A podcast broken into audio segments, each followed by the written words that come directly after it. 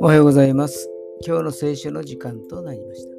今日の聖書の箇所は、新約聖書ガラテヤ書4章7節新約聖書ガラテヤ書4章の7節でございます。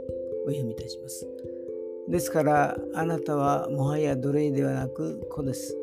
子であれば神による相続人です。アーメン。イエス様を信じたということは神様の子供とされたということです。ということは父なる神様を気兼ねなく父よと呼ぶことができるし神様の相続者としての権利を持ったということです。でもそこに実態が伴わない伴わないとその言葉は生きてこないのです。実態はイエス様が自分の罪のために十字架にこの私の身代わりとなって死んでくださったということです。今日も就労十字架のもとで祈ることができますように。